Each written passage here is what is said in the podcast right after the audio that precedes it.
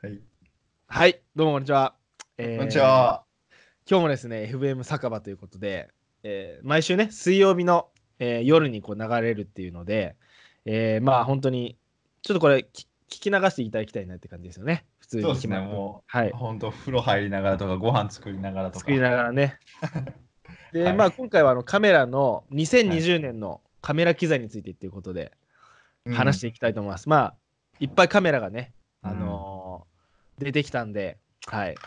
あのーそうですまあね。 2019、18、17とこう振り返る中でもやっぱりこう毎年やっぱカメラって、うんあのまあ進化してったり成長してったりやっぱしてるじゃないですか。はい。でまあ僕もこの前あの、はい先週ですね東京の方に S1H のあの、うんパナソニックの本社にねその S1H のセミナーがあって聞いてまし行たね。ってましたねそれでまあ最先端のねそのカメラはをいちょっと見てきたわけですけれども、やっぱこう全然、おー今までと違ってこれすごいなっていうところがたくさんあったんで。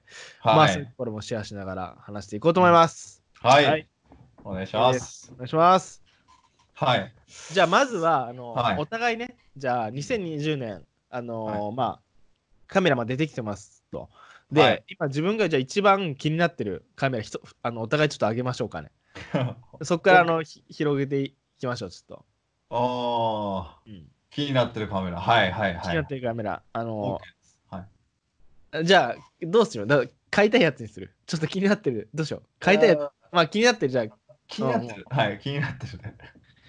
じゃあどうしますどっちからじゃあ、小浜さんから。お僕からね。え、僕はね、あの、今、ずっとパナユーザーなんで、はいはいまあはい。 GH5 と S1 を持ってるんですが、はいはいまはあ、い。やっぱりパナが新しい機材を出すとすごい気になるので、なるほど。まあ GH6 もすごい期待してるんですよ今まだ発表されてないですけちょどっとやばいでしょ、い GH6 やだって。そうなんですなんかね GH 噂ではうん。スーパー 35mm にしてくるかもみたいな、い、やわかんない、ええこれマジっすか。だからうわ GH5 G, G シリーズ GH シリーズってずっとマイクロフォーサーズなんで、はいはいはいはい。だからなんかね、マウントはもうどうなるのかとかも気になりますし、スーパはいーはい30になったら。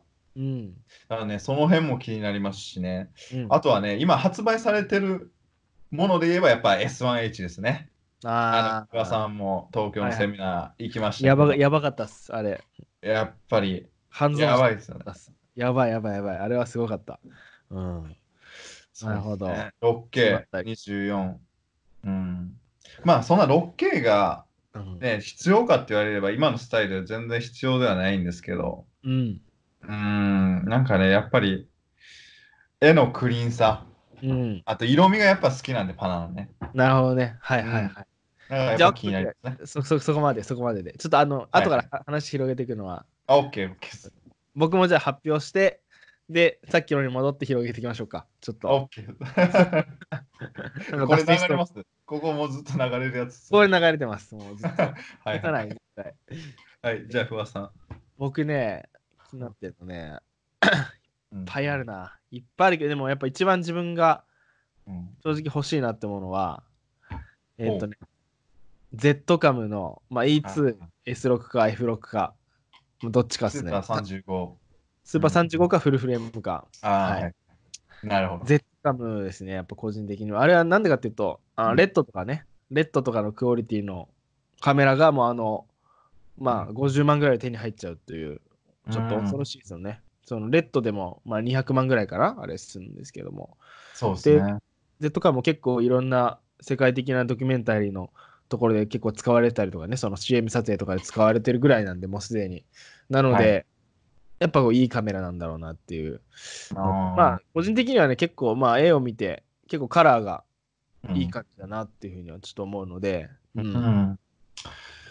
まあ、ちなるほょっとね、個人的に、ど。あと、まあ見た目的にもかっこいいですし、あの、はい。うん、それは個人的に興味ある。まあ、でも別に BMPC4K 普通に気に入ってるんですけど、いや、普まあ通にいいっすよね。普通にいいんですけどね、はい全然 OK なんですけど、まあ、はい一応気になってるっていうので、うん、なるほど。まあ、50万、S1H もそうですけど、50万ぐらい出せば結構、そうですね、いいの50万出せでば、すよね。確かに50万超えてくると 1DXM2 とかもね、ちょっと前だったら、うんあれやっぱり好きですしね、やっぱあの、そうっす。え確かにでも、うん。その BMPCC6K ってもっと30万ぐらいで買えるじゃないですか。はいはいはいはい。それよりも Z カムの方がいいんですかうん。あの、理由は、うん。あのー、4K、あれ確か 4K60 取れたっけな確か取れないですよね。そっ BMPCC。ちあえ、マジっすか 6K は確か 4K50 までだった気がする。あ、そうなんや。あ、違ったかなちょっと僕が見せたら、すいません。ちょっとここれは、いはい今じゃあ調べながら行くんですけど、確かに、ね、はい。 6K だとね、60フレーム取れなかったと思うんですよね。あ、そうなんや。結構それ僕の中ではね、あちょっと調べてみようか。まあ、そそういうのがあっあ。はいはいはい。と、まあ、あと、ぜなんていうのうん、 120も、んえーっとね、あの、高フレームレートも結構取れるんですよ、Z- Z カムの方は。あだからそうなんですね。あ、取れたかな ?6K60 取れるんですけど、確かクロップがあったんだ。すいません。うんうんうん。ああ、そういうことかシ。ネコみたいのが入っちゃう感じにななっちゃうんで、ああ、なるほど。うん、確かと、すいません、取れましたね。なんですけど、うんまあ、でもやっぱり、なんていうのあーやっぱちょっとカメラ、BMPCC よりも他のちょっと使ってみたい感はある。まあ、ちょっと戻しましょう。いかん、戻っちゃう。戻っ戻あっちゃう戻戻ろうか。 ちょっと戻ってまたやうんるって感じ。じゃあ S1H からいきましょうかね。はい。 S31、はい。あ、S1H じゃない。はい GH6 か。それがなんか気になってるみたいな話。 G6。え、でもね、まだまだね、これ、あの、勝手なデマしか多分な流れてないんですよね、ネット上に。ルーモアみたいなんで、あー、そっか。うん、こねこうじゃないかっていうはい予はい、はい。想だけしか、もうなるほど噂でもない、ルーモアでもないですね、ただの予想ですよね。なるほど。だからまだ全然。でもね、最近ね、はい。あ、これ、あれか、まだ脱線するか。いいですよ。え、いいですかえっとね、あの、EOS R5、ああー、のやばいですね。もう発表されて、あれ、やばかったっすよね。 4K60 はもちろん 4K120 うん。プラス 8K30 うん。もう 6K どこ行ったんっていう 8K に飛んじゃったっていうねすごいっすよね。すごいっすよねで 8K ね取ったらいいなあこれ。うん 8K ねまあデイビンスーパーターンはい今月発表ですよね、ちゃんと。R5。あそうなんですかでも、どうやら結構信憑性あるんじゃないかっていう話ですけどね。はああまあ確かに2020年7月発売日予定なんでうん、だからそこうそうん確か今月のなんかその大きいカメラのイベントで CP、あ CP プラスかななんかなんかではその発表されるとかなんか言ってましたけどねどうなんですかキャノンユーザー元キャノンユーザーとしてあのねやっぱキャノンは使いやすいんですよやっぱあのうんなんていうのやっぱ使いやすいんですよむちゃくちゃそのカラーがやっぱいいからスキントーンとかもうめちゃめちゃ正確ですしやっぱ他のカメラに映って分かったスキントーンの正確さがすごいっていうのがラ困んないですもん本当に困んないすごいっすねうんいやほんとすごいっすねあれはあのスキントーン、オートフォーカスと。そう。他のがね、からぐえしてスキントーンクで全部終わりだからね、やっぱ、そ の、本当に。いや、あれ、マジでイライラしますよね、スキントーンが。スキントーン変え決まらない時は、本当にね、なんか全部ダメになるんでね、それで。でも、キャノンって本当に、なんはか全部の色はいいですからね、普通に。空の色もすごい正確ですし、正確というか、やっぱ、なんか、壺にちゃんと入ってるっていうかね、い。その、その緑緑。のあの色とかもね、ちゃんとこう、あとそのバランスも取れてるんで、なんかその色と色の。うんいや、マジすごいなと思いますよ、キャノンは。あーなるほど。だから普通に、なんていうの、仕事で、うんまあパパパッと取るやつとかで使うんだったら、もう、やっぱキャノン使いたいっすもんね。その、このあ R- ーもうすぐこの R5、あもし出るんだったら、ああの、の、パパパッと使うやつだったら使いたい。 なるほどね。あれはね、そのただ、そのなんか自分の表現したいとか、あの、はいもっとクリエイティブにやりたいんだったら、僕、BMPCC ポケ使いたいですよ。あの、あー理由、は、あのうんやっぱキャノンで、ね、編集するとやっぱどうしてもキャノンっぽくなっちゃうんであのそこを脱却したい脱却して作りたいっていうのがやっぱありますよね、いなるほどね。うん難難しいん。ですけどやっぱり他はもっとフィルミックに、シネマティックな色味を出していきたいと。そうそうしたいしうん。なんか自分が成長しそうなんでねそそっちの方がうん、そうっすね。キャノンはやっぱ使いやすいなっていうのはねやっぱ他のカメラつくあの行ってから思いました、ううんん。やっぱなるほど。すごい、うんなるほどね。うんいや、最近、じゃあ今日見た情報で、まだちょっと話が変わって、 やっぱりこれもじゃあもう飛ぶ流れでいきましょうかもうちょいこれもう この流れで、この流はれでいこう、うんい XT4 がね、あもう、出るんでこれす多分ね、そうっす。今月2月26日の日本時間に2時、昼の2時にはい発表されるみたいですけど、マジっすかみたいですね。だから、あのーね、何が乗ってくるんですか噂では。これね、全く情報がね、かあ、八景かなこれもまた。え、マジっすかやっぱ八景の時代になるんだもで、なんかね、もうやっぱオリンピックにみ向けてみんな、どこのメーカーもあれっすよねあ、八景出してくるんじゃないかと。ん。すごいっすね。 K が 6K60 かなあでも ?6K60 でももうすごいっすね 6K はもう進んでるんだ、やっぱり。どこのメーカーも。 10ビットしかも。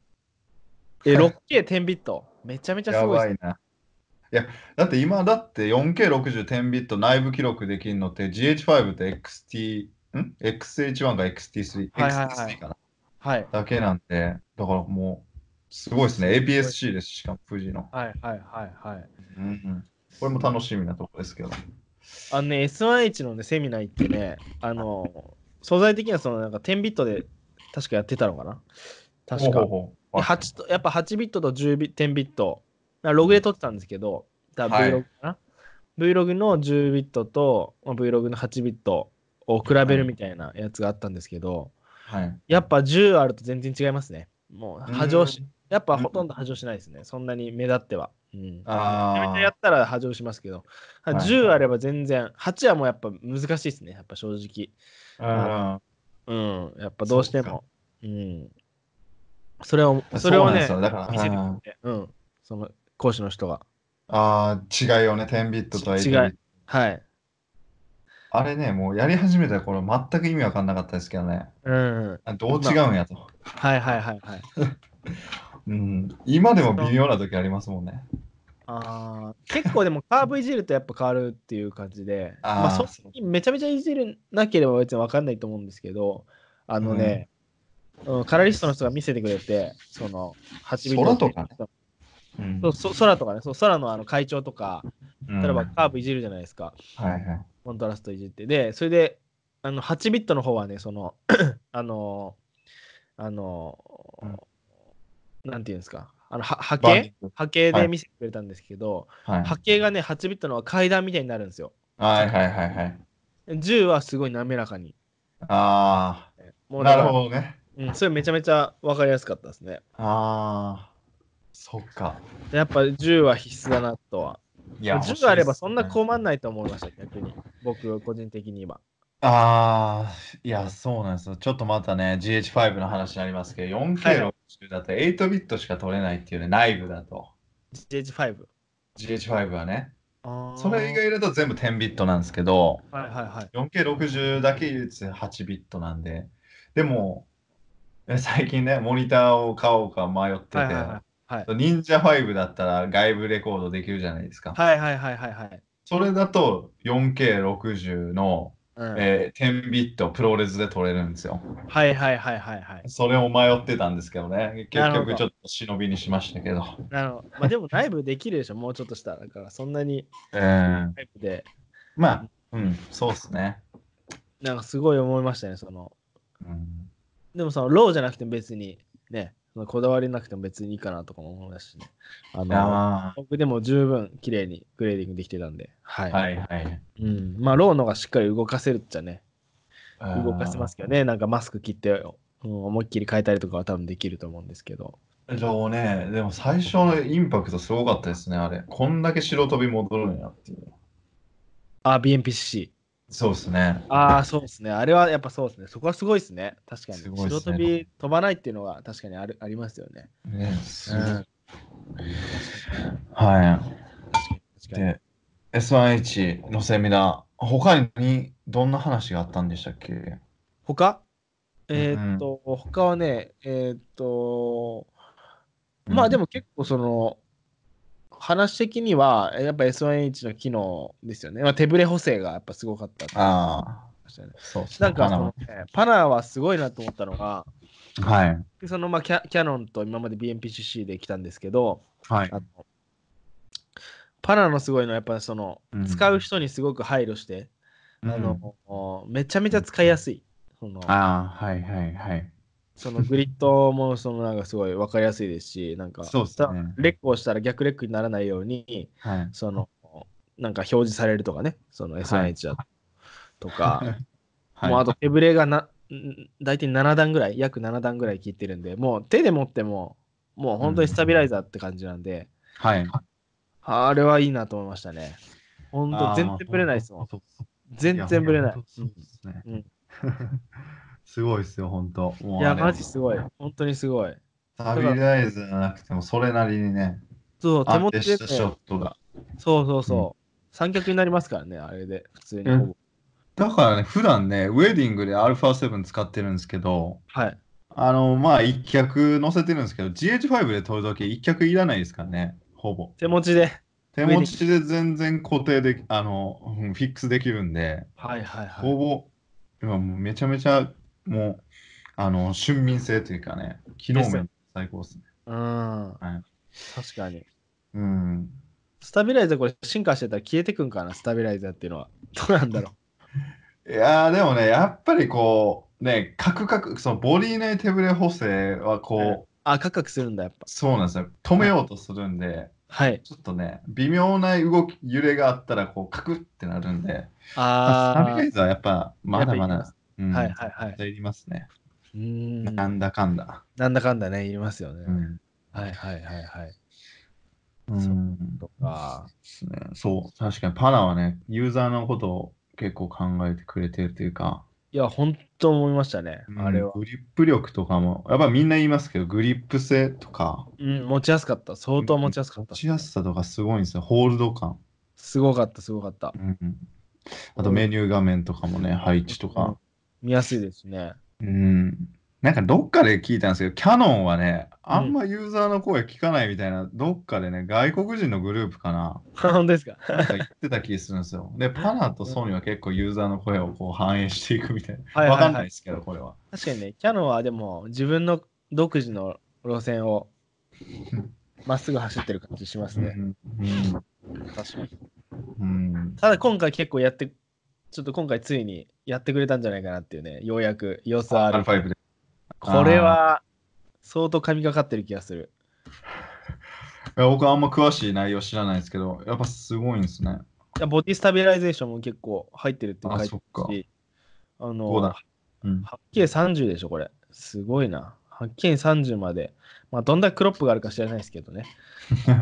あと、熱暴走問題とかね。絶望層とか、まあ、正直 4K で十分なんでね、あの、今 4K で120も取れたらすげえなっていうす。ごいですね。あれで10ビこれ10ビットだったらもう、か神です、うんこれだったら神でもうすね。神、うんもういら、別に、今の時 代、それ以上いらないんで、別に。うん、い間違いない。やこれほ、これは欲しくなっちゃうかもしれないですね。5D 売って。おーえ、これ、8K30、ローで発表されてたんですかなんか今、スペックリストから削除されましたみたいな。は EOSR5、8K30、ロえ、そんな、え、ローのつもりだったんですか ?8K30 で。ー。でもね、これ削除されたみたいなんで、多分。さすがにそれはないいでしょ。 うん。さすがに、いだや、ったもらうねもう50万以上確定ですよね。余裕で。これ逆に50万円以下だったらびっくりですけどね。いやびっくりでしょ。絶対これ70、80ぐらいじゃないですか。もうスペック的には。うーん、ね、でも、どうなんですかこれね。でこれで50万円以下で出してきたら、やっぱキャノンやっぱすげえなっていう ね。やっぱりすごいわっていう。うん。そしたらみんなキャノンに移っちゃったりしてとか言って。うんマーク3、1D マーク3とどういうふうにね、こう差別化していくのかっていそうこでとす。ね。マーク3よりだって明らかにこれ見る限り、あのーうんいいいいですからね、普通にスペック。 ちっちゃいし、ちっちゃいし。まあ、写真の方はわかんないですけど、ビデオの動面では画ね、機なのかな、そうしたら。そんなことはないですよね。でもねうん。だって4500万画素でしょやばいってことは、あんま好感度強くないんじゃないですか。あ ISO を上げると多分結構ざらつくんじゃないかなって思う。わかんないですけど。あ、あ、なるほど、なるほど。うん。うーん、あ本当ですね。あーまあどうなんですかね。キャノン、キャノンは僕、まあやっぱ好きなんで、これ気になります注目ねで。すね。注目。注目ですね。うん。まあ、ああ、そうですね。 GH6、僕、個人的にめちゃめちゃ楽しみですけど。ジェショクね、みんなもう期待してますし。あだとって GH5 でも今、バージョンアップがっつりしてて、あはんなにいいカメラなのに、い。はい GH6 になったらお、え、どう、どう、どうなってくんのみたいな。恐ろしいいなやとそうっすよね。で GH5 は2017年ですよ3ね。月に発売されて、もう3年経つんですよね。なのにめちゃめちゃいまだに第一未だに線というか。そうですね。第一線でみんな使ってて、プロ機として。やうん。っぱクオリティっていうか、もう完成度はすごいですよね。すごいいいですよね。あれね。うん。そうなんですよね。 GH6 ね。どうなってくんだろうな。ねスーパー35だったらもう最高っすね。本当に。え。いや、最高っすね。マジで。マジで最高っすすそれ。げえなへえ。うん。だからはいは S1 も持ってますけど、いうん。 S1 はあれなんですね、一番ね、気に食わないのが、はいあの、アスペクトですよね。アスペクトレーション2.35対1が表示できないっていう、マーカー表示ですね。ああ、なるほど、なあるほキどャ。キャノンは基本できないですよね、マーカーのうん表示がで。できないですね。うん。その GH5 とかの α シリーズはそれができるんで、モニター上でね、あのシネスコサイズが見はえいるんで、わかると。うんはい。それが S1 では見れないから、早くアップデートでどうにかしてほしいっていうか。 簡単そうなのにね。いやね、なんでつけてないんやろうって、そこめっちゃ不満なんですよね。あ、できないんですね。うー。うんん。そうなんですよ。おそらくね。おそらく。あ、なんかできたような気もするんですけどね。どうなんだろう。あ、S1H やったら多分できるかもしれあないー、です。 S1 の方か。S1 そうのです方か。はいはいはいはい。ただの S1、無印のやつですね。うんうんうんすごいなぁオリンピックに合わせてみんなすごいですね。がっつり、うんがっつり 8K まで、もう最低でも 6K までは、ねえ、上げてやはる感じですね、これ。うわぁ。い。いやどんなんかどんどん機材良くなってって、ねえ、本当に、そうっすねみんな動画上手くなってくる。ー、ねちょちょっと外れますけど、じゃあ、まあ、機は材付随しての話ですよ、もちろん。やっぱ機材上手くなる、機材がどんどんこう、まあ、進化していくと、はまあいじ。ゃあなどこに、あのはい。ーやっぱこう、他と違う差別化というか、どこうにん生まれてくるのかなっていう、まあ、若干、あ若干だけね、これちょっとこっち行っちゃうとあれなんで、ーそうっすまた別に。ね喋りますけど、これは。うーん、どこにか。でも、もう、機材、もうほぼスペック変わらなくなってきてるんで、ああ、確かに。だから、ね、 10ビットもあったらもう、ほぼね、もうん、う、うん。うん、どこにね、もうやっぱりもう、そこは、誰でも、うんまあ簡単に言えば誰でもかん、なんていうんですかね、綺麗な映像は撮れちゃうっていうのは、 iPhone でもそうですし、ね。 iPhone でも。うん。だから本当、差別化って言ったらもうストーリー性とかになってきますよね。ああ、なるほどうね。ん、iPhone でもストーリーがあるものってやっぱり見ちゃ面い白いですね。うん、確かに。カメラとか関係ないですしね、そこには。ねえ。うん、僕ね、海外の人のね、なんか、その、同じような話で、はい。なんかその人が言ってたのは、やっぱ、まあ、そうストーリーっていうのは要素に入ってると思うんですけど、その人、はいやっぱブランブランド自分、なんか、この人イコールこれっていう映像うん、はいはい。がやっぱ大事っていうふうにすごい言ってて、ああ、ノノースクリエイティブっていう、なんかあの、おお、はいはいはい。ノルウェー、ノルウェーかスコあスウェーデンかなの人の、はいはい。まあ、そのネットフィリックスとかね、ドキュメンタリー撮ってる人がうんいるんですけど、その人が言ったのは、やっぱそういう、だから逆にそのミュージックビデオとかでも、はいもう完全に自分の色で撮るみたいな。はいはい。あの合わないのなるわほわかるけど、その完全にドキュメンタリーっぽく撮るんですよ。はいだかはらいはい。確かに俺パッと見ても合わんなと思ったけど、はい、あ、でもあえてそうしてんだろうなっていう、やっぱり。で下にかあーコメント欄にその人がそう返し返してましたけど、やっぱりそのブランドをやっぱ作っといた方が、うんあのやっぱいいと。わかりやすいから。あこの人、いたってたくなる。で、なんかその、あ、はい。僕もずっと楽器とかやってたんでね、オーボエとか。オーボエでもはいやっぱ、ね聞きたくなるのってね、その人のスタイルがあるのはやっぱ聞きたくなるんですよね。わかりやすい。うんうん音色だったりとか、うん。う歌好きな人でもそうだと思うんですけどね。はい、はい。うん、そそのこの人が、うんうん歌うからそれ聞きたいみたいな。うんあうんあ、ああ、確かにね、映画監督でもいますもんね、クエンティン・タランティーノはこういうあなる街ほのど、ね。表現をいっぱいするとか、はいはいはいはい。スパイク・リーなスパイク・リーの表現があったりとか、はいはい確かにね、独自性、ブランドですよね、それも。だからサムコールだったらああいうスタイル。だかあらあれはもうやっぱり崩さない方が。あうん。まそあ、うっすだねだカメラ関係ないですもんね、そうしたらね。全く関係ないですね。ねうん、やっぱそういう突き詰めていくのが大事なんだろうなっていうのはね、そうですね。うん、すごいあのか感じてますね。まあもちろん大事なんですけどね、カメラもね。まあただもちろん、。うん、そうなんですよね。まあ、デビンだったらね、あのあのスタイル、こう、グライルカムだったり、そういう映画のスタイルだったりとか、うん、やっぱあるんでね。はい、そうですね。ということで戻ります。戻ります機材に戻ります。はい。なじゃあ Z カムちょっといいですか ?Z カム。いいですよ。 Z カムどうですかあと小浜さんから見て。 Z カム。いや、あんまね、Z あんま知らないでししょみんな。知らないですね。見てないですね。 Z でカムもぜひ来てる人し暇な時調べてほしいんですけどね。あの形が真四角で、ちょっとレッドに似てるっていうのくらいで すね。うん。でもね、あのね、海外の人の YouTube で S1HVS Z ガンみたいな見たんですけど、はいはいはいはい。なんかね、まあその映像だと S1H の方が好きでしたね。どっちああ、なるほどね。はいはいはいはい。うん確かに確かに。S1H の方が、まあちゃんと、あれが、なんていうの、あのー自分、こうなんていう S、パナソニックの、その、雰囲気がちゃんと出て好きですね、僕も。その雰囲気、うん雰囲気が。うん、ああ。で、でも Z カムがいい理由って何なんですかまず、ローが取れるでしょ、やっぱり。ああー、そっか、ロー取れんのか。そう、ローなんですよね。だから、それがまず、すごく大きいところですね。はい。個人的にはね、やっぱ、あの、いろいろカメラ見て、あの、ローでもね、やっぱり、最初のカラーってやっぱあるじゃないですか。あのどこにはい。ありますね。 BMPCC のカラー僕あんまり好きじゃないです。だからなお結構直してるんですよ、いつも。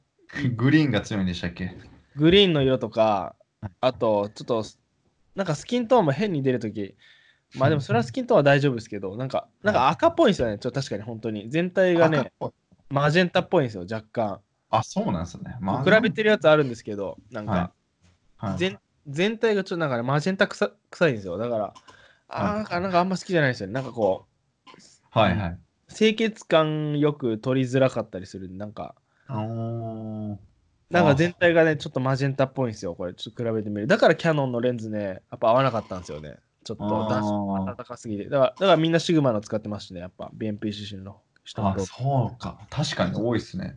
うん。キャノンだとなんかスキントーンがおかしかったり、若干ね。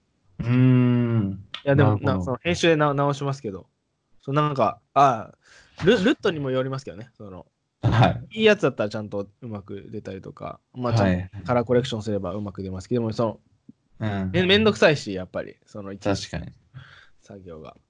ああ。なんかそうあれあれを直してもね、なんかそのうん、撮るときのその、あるでしょ、その、えーっと、うんうんサイササイドじゃなくて、なんていうの、その、さえーっと、んまあ、マジェンタップするとか、そうそうそう、あああれ、あー、ヒュー。はい。あ、ヒューかなうん。なんかね、ちょっと、あれみたいな感じ。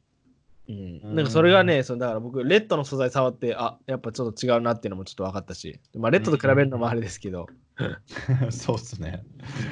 その、BMPCC もその独自のフィルミック感があるんですけど、そうなんですよ。ちょっと個人的に多分撮りたいのとちょっと違うんでしょうね。まうーん。マゼンタによるんですね。あ意外ですね、そこあ、は。そうそうそう、なんかちょっとね、調べてみたら出てくると思うんですけど。えパナもね、どっちかというとマゼンタに行きますよ。はいあ、本当ですか なんかね、スキントーンめちゃめちゃ赤いなって、ピンクやなっていう時ある結構あるんですよ。なんかル、パナのしなんか使ってる友達は、はいなんか結構黄色っぽくなるって言ってましたよね。そあのキャノンと比べたら。あーあーまあ、書きや光すい源にもよりますしね。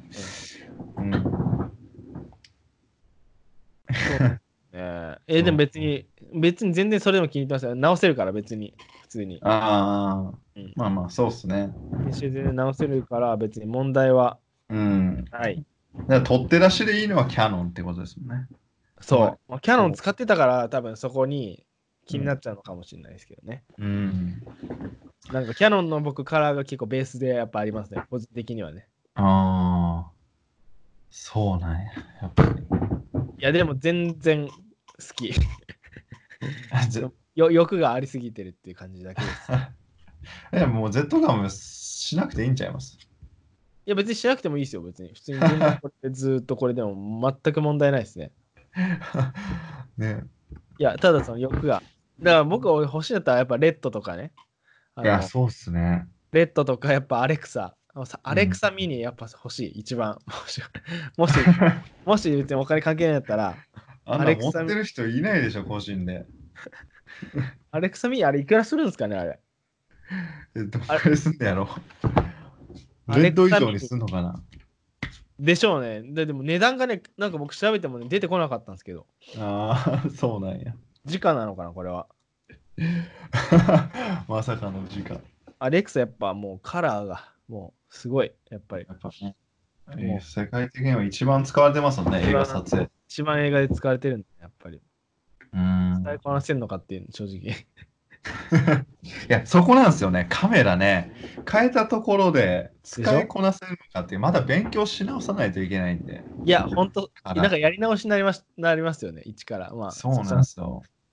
だから今の持ってるカメラでいかにどれだけうまく撮れるかとか、なるどほれどだ。けグレーディングできるかっていう方、そこをマスターしてからでいいんじゃないかなって思いなるますほよね、ど。じゃあもう。だからずっとあら GH5 を使ってるっていうのもあるんですよ。なるほどね。確かにそれ大事ですね。すごい。なんかはい自分で今持ってるカメラでなんか自分のなんていうんですかこれっていう色を出せないのに他のカメラで変えても一緒かなっていうのはあかなあり、なるほど。でさすが、はい確かにそれはマジでありますね。もう十分ですしじゃあもうは BNPCC でいきます。もう俺は。そうっすねでなんもかじ足りなくなった時にそうっすね。いやもう、ほんと欲の塊になっちゃうんで、ただ の。でなりますよねでもなるんですよねなりますよね。まあ、ただ本当にでも気に入ってるんでね、普通うんうに。ん全然、あの、それはどのカメラでも不満点は絶対あるんで。そうっすね絶対ね絶対あるんで、うんただねそのキャノンのね 5D M4 触ってて、はい BMPCC ねあの一回触ったでしょあのハワードさんの、はいはいはいあの時はちょっと衝撃でしたけどあいやこれすごいわと思って 衝撃、うん、あれね衝撃でしたねでも、衝撃だったしやっぱロー今でもやっぱ戻んないっていうのはうんやっぱ絵の綺麗さが全然違うし、うんうんうんその効果感度もやっぱ強いんだよね意外に、はいうん。結局、うん、だから多分まだ使いこなせてないんで、ちょっと、もうちょっとね。はい。癖あるんでね、ちょっと難しいですけどね。いやよく聞きますね BMPCC 癖あるって癖あるから ね。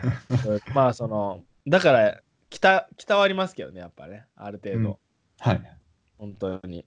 カラーグレーディングもやっぱ一からちゃんと勉強しないと、本当についていけないカメラだなと思ったし、ああ。キャノンの時はもうある程度ごまかせてた気がするんですけど、やっぱ ね、はい。うん、キャノンの時はもうある程度出ちゃうんでね、いい色が。やっぱうーん。 PC は本当にちゃんと勉強しないといけないな。だだから、あの、だから、何、うんその SY のセミナー行って、はい。本当にもっともっとカラー、カラーを勉強しようと思いましたね。やっぱ深いんで。うんやっぱローとローグレー取るとやっぱグレーディング必須ですし、思いっきりやらないとね。そうですね。そうですね。でもやっぱレベルアップ、それでね、そうでできすね。できできてくるんで、う。ん。はい。それはってい思っうたね。うん。これ。どうま とめましょう ?2020 これ今何分ぐらい喋ってますえこれえ、まだ30分なんで、もうちょっと喋りたいなと思うんですけどね。あ、30分ですか。ほんほん。ほんでね、やっぱあの、まあ、うん機材の話に戻ると、はい。で毎年やっぱ絶対進化していくんでね、あの、うん。てかも切う、りないっすも。うもうもう切りないと思いました、正直。だかうら、んさっき横浜さん言ったように、本当に自分の持ってるカメラをいかにうあのん。追求するかっていうのは、マジ大事かなと思いますね、本当に。そうですね。うん本当にそれは思いますね。なんかね、そうあの、だただ、カメラいつ買いましただ僕と横浜さん出会った時に僕もカメラ買ったんで、なんか3年、あ、3年じゃないか、2年ぐらい前か。 2年前ですね、約ね。約2年前です。 2年ちょっと前、はい。うん。基本的にまあ僕も 80D、まあ 80D は3年前か買ったの、多分。はい。はい。ですよね。そうっす。はい。うん、でそうそ、それから今4、8D 買った時も 1D 出たん出てたんだ。うんやっぱ 1D すごいな。ね、出てますね 1DX Mark II はやっぱすごいなと思って。うん、そうっすね。で、5D にして。 5D にそそうねうして。うん、うんでそっからだから、んその時はだから何何が流行ってました ?5D の時。やっぱソニー。その時はソニーが。多分ソニーじゃないですか。今もそうですけどね。まあソニーは来てましたよね。来てますよね。ソニーがすごい流行ってて、その次の年に、うんえっ、と、まあ、ローが取れると。ブラックマジックはやばいそとうですね。いう ので、まあはいローが取れるカメラ出てきてみたいな。そうですね。で、今年多分また一眼でみんなローが普通に取れるようになったりとか、まあ、一緒ね、ログでも全然10ビット以上取れたら、まはあ、いだいぶ動かせるんでね、はい。そうなってくるかなって いう。あの、また S1H の話になりますけど、はい。あれ、S1H は SD カードに内部記録できるできますよ 6K24 が。それがやばいっていうところですよね。あ、やばいですね。 SD。5D とかって C ファースト。何でしたっけあれ C ファーストですね、C ファースト。シーファーストですもんね。で、値段も高いし、容量もめっちゃでかいんですもんね。でかいはでい。すね。うはいん。それがうん SD カードでできてしまう内部収録できるっていうのがやばい点ですよね。やばいですね。確かに。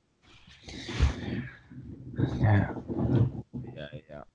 すごいな、カメラ。だから、こうやって時代を経て進化していくんで、ね、はい。やっぱり、うんうんうん今持ってるやつを、やっぱりね、いかに深く追求するか、めっちゃ大事ですね。本当に。 そうです、本当に。まあ、うんライトだから、ね、うん、そうですね。お金かけるならもうカメラ、あまあレンズ、どっちかというとレンズとかあ、照明とか、うん。あとはまあチュートリアル見てグレーディング、照明の勉強した方が照絶明対でにすねなるんでね。やっぱ光の使い方が一番大事だなってね、やっうぱ、ん思いますね。そうですね。光って最初やり出しの頃全く気にしないですけどね。なんかやっていくとね、あそういうことかって、な分んかかってくるんです。うん 分かって全然ます違う。全然違いますからね。うんうんだからもうカメラに、まあ注目は絶対行きがちなんですけど、うんあレンズもやっぱめっちゃ大切ですあレンズね。レンズ。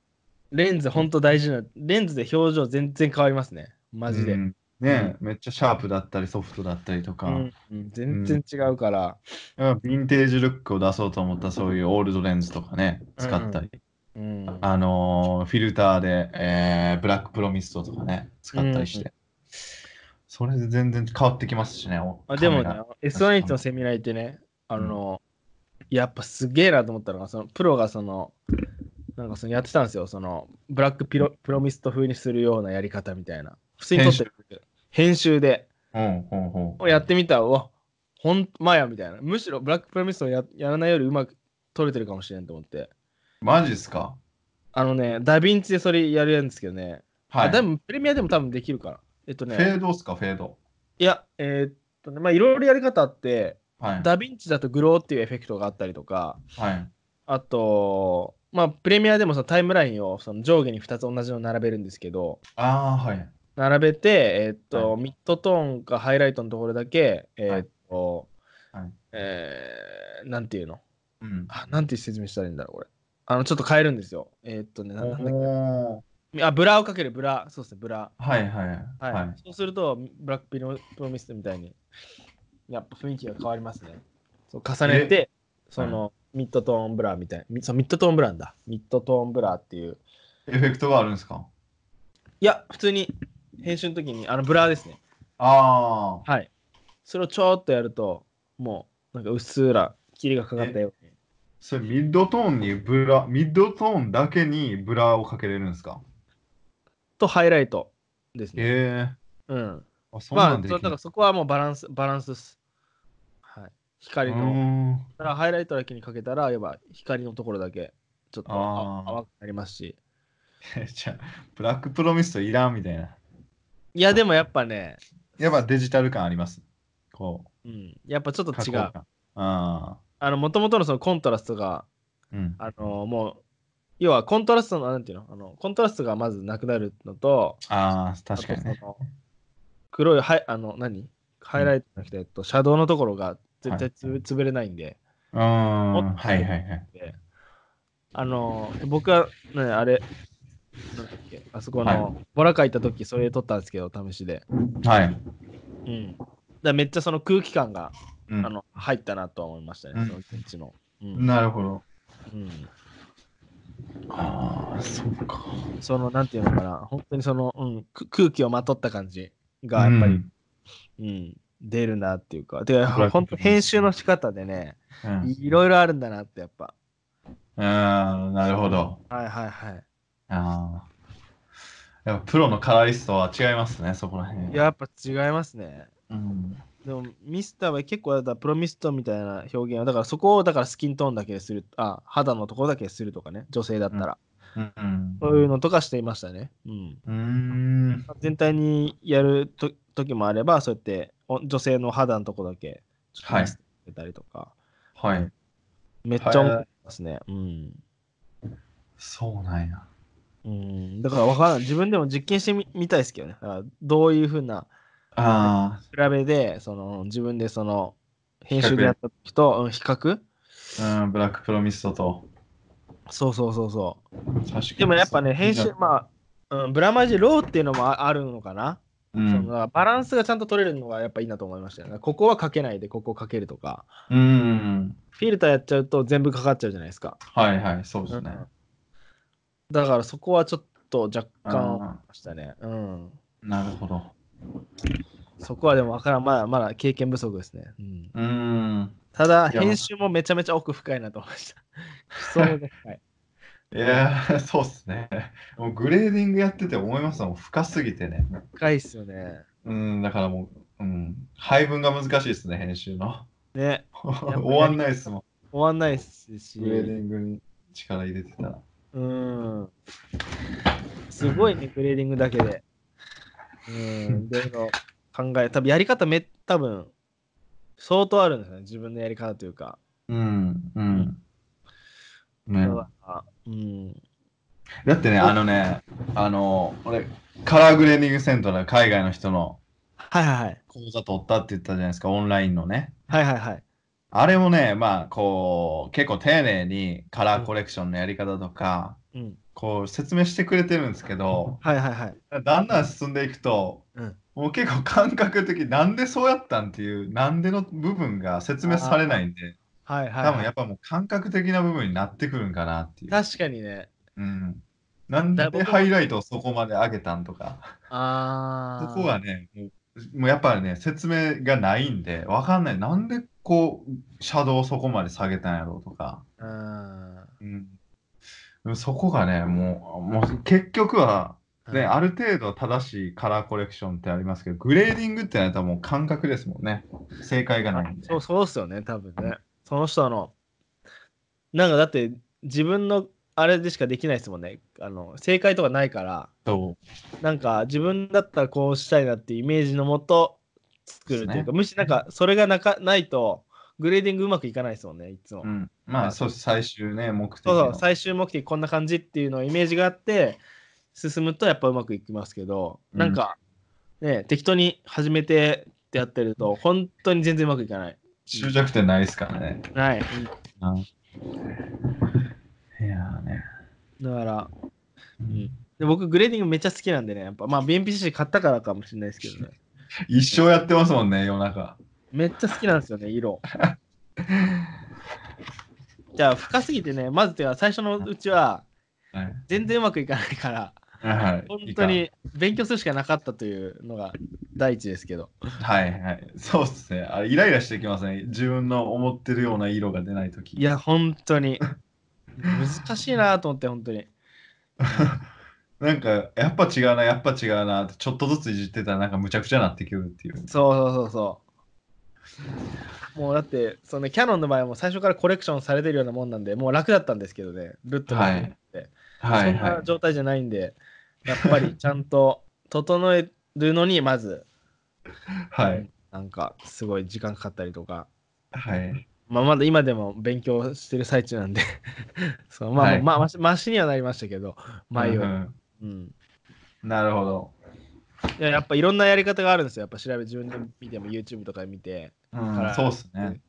でやっぱプロはねその前 S1 のやつ行ったでしょそのカラーのはいはい行ってでプロはねその大体3つあるんですけど本当にやり方まあうん言うと、あのカラーのそのなんていうのマップカラーのボードはい。なんていうんですかあれカラーマッピングっていうのあれもあーえーっと、ちゃ、んなんてやろうな。あれチャートか、ねカラーチャートちゃんと、うんうん、ウカラェーチーブャフォームとートか。でその最初にまあ撮る前にそれでやっといてねその本当あ正しい色にあする設あー定ー、はいで、もう一個は、まあ、自分でその、えーっと、あ、もう一個は、なんていうの、その、本当に、えーっと、メーカーのね、その出してる、正しい、レック709のやつがあるんで、それでコレクションする。で、もう一個はもう、もう、がっつり最初から自分のオリジナルのやつを乗っけると。はい。はい。で、まあ、コレクションなしとかでね、普通に。なるほどね。っていうのは、もう、ごっちゃになってたんですよ。あ、なんでこの人はコレクションしてるのに、この人は普通に乗っけてんだろうとかね。はい。そうそう。で、メーカーのやつもあるし、みたいな。で、その人は全部やってた、やっぱり。3つやって、うん一番いいのを。いいのを選ぶっていう。そっかならるスほターどト。。うん。そっからスタート。あ、うんほんまにあ解決しましたもん。あ、なるほど、ほんとそそうだよな、とか思って。やっあぱー同じレック709でもね、その、なんていうの、あの出る雰囲気が違うんですよ。その硬、硬さがこうやって、硬いんだ、硬いとかね、このうレッんクは。うんメーカーのはちょっとなんか雰囲気があるとかね。はい。本当になる全然変わってくるんだなと思って。うん、あのね、あのデュデュアル ISO ってあるじゃないですか、はいはいはい。カメラにね。はい。あにデュアルネイティブ ISO。はいはいはい。うんまあ、これってあのその ISO、メーカーっていうかそのカメラが持ってる、そのえー設定されてる ISO にしたら、まあ綺麗に撮れる。一番はいはいは画い質がよく、イメージクオリティがよく撮れるっていうので、はいでこれに、あのーネイティブケルビンっていうのし聞いたことありますいや、ないっすね。ないっすか。ないですよね。なんかね、これもね、カメラによってね、そのケルビン数で一番綺麗に撮れるっていう、え、そんなのあるんですか設へ定されてるみたいなんですよ。これもね、聞いた情報で、え。はい。まあ、ダヴィンチの人、えダヴィンチ、あの、ブラマジの人が言ってたみたいですけど、はいでもネットにはどこにも全然情報が載ってないみたいなんですけど、へえ、そんなのあるんでだもそういうのがあるみたいですよ。ベースのやつがベースの、うんある。ネイティブケルビン。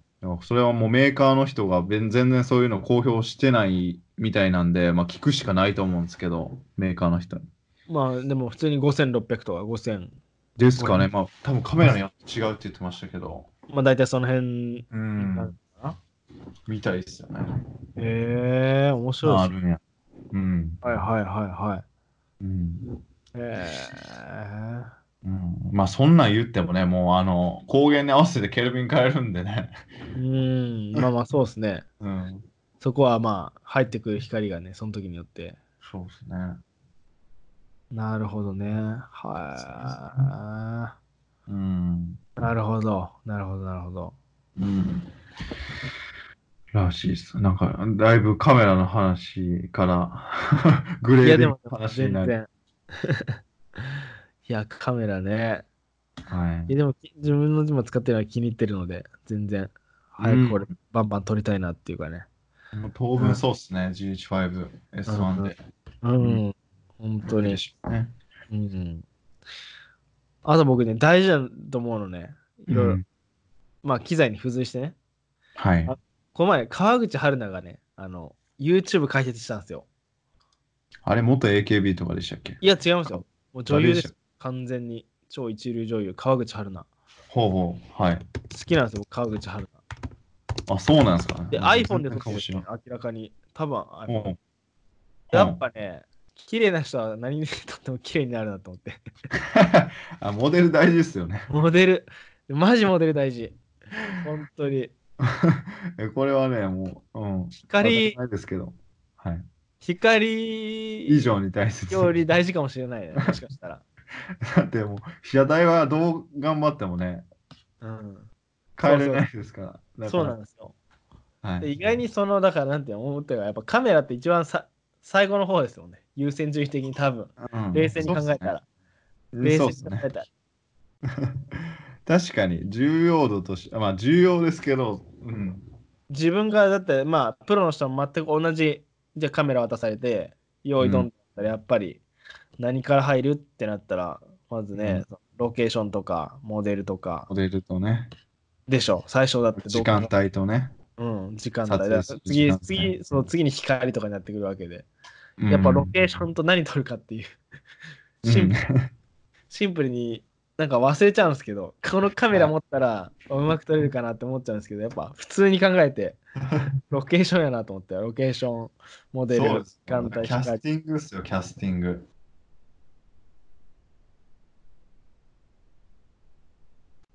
まあアイアンマンは以外だったらあロバート・ダウニー・ジュニア以外だったらどうなってたかって言われればねわかんあないあでしなるょなるほど、うんやっぱねそのジャック・スパローがジョニー・デップじゃなかったらとかああ確かにキャスティング大事です考えられないですね考えられないですね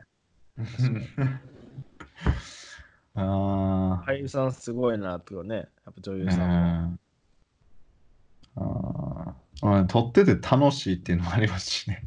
ああカなメるラほども確かにそれはあるかもしれないですねうん確かにだからよよりうまく撮れるっていうのもあるかもしれないですね。編集するとき楽しいですもんねなんか楽しいですよ。旅行行ってたりとかして、ね、ボラ会とか編集めっちゃ楽しかったですよね、あれ。あの、多分あ のカナダもそうでしょ、多分あめっちゃ楽しかったです。ロケーションが最高なんで。で、めっちゃ楽しかった。なんかどれを捨てればいいかっていう感じになりますよね。もう全部良くて、 うん、そう。これ捨てようかな、みたいな。これいいけど捨てる捨てるか、みたいな。うん。めっちゃ迷ったな、あれ。めっちゃ時間かかった。じゃね、うん。大事ですよね。やっぱロケーションね。モデルと。うん。そうなんですよね。はい。はいはいはい。あーいやいろんな要素はありますよね、やっぱね。ととまあ、総合、総合ですもんね、本当に。うん。総合総合演出、総合芸術か。そうだ、ぶ特にね、ビデオグラファーは一人で全部やるんで、編集も撮影も。うん。うん深い、本当に深いですね。深い。深い。勉強すること多い、その、多いですよねそ。の上機材はだからその幅を広げてくれるっていうかね、そのできることのうん。そうっすね。イメージはそういう感じですか。だから、なんていうんですかね、色鉛筆的な、やっぱりこう、色、うん。その使える色が、そうっすね。そうっすね。確かに。そんな感じでなするよほね。ど。いいいい例が。うん。多分そんな感じですよね。ね、うんそんな感じですよね。まあ、色鉛筆のその、まあ、鉛筆とか、あの、はいふ筆の種類とかがふ増えてくって感じでしょ。多分うんそのそそんな感じで。んな感じで終わりそんな感じかな。うん。そういう感じですね。 んな感じですよね。いい例えが思いつかんけど、多分そんな感じ。ねうんはい。だから、そうっすそうなんねですよね。うんだからまああんまりカメラばかりにいやまあ好きなんでカメラ自体が好きなんでいまあいですけ語ど、りたいですけどね、こうやって。もうんそればっかり見てたらちょっとねもったいないかなっっていうたいなくなっちゃいますね。うん他にできることもっともっとあるんであるんでね。うんわかりました。はいまあそんな感じで。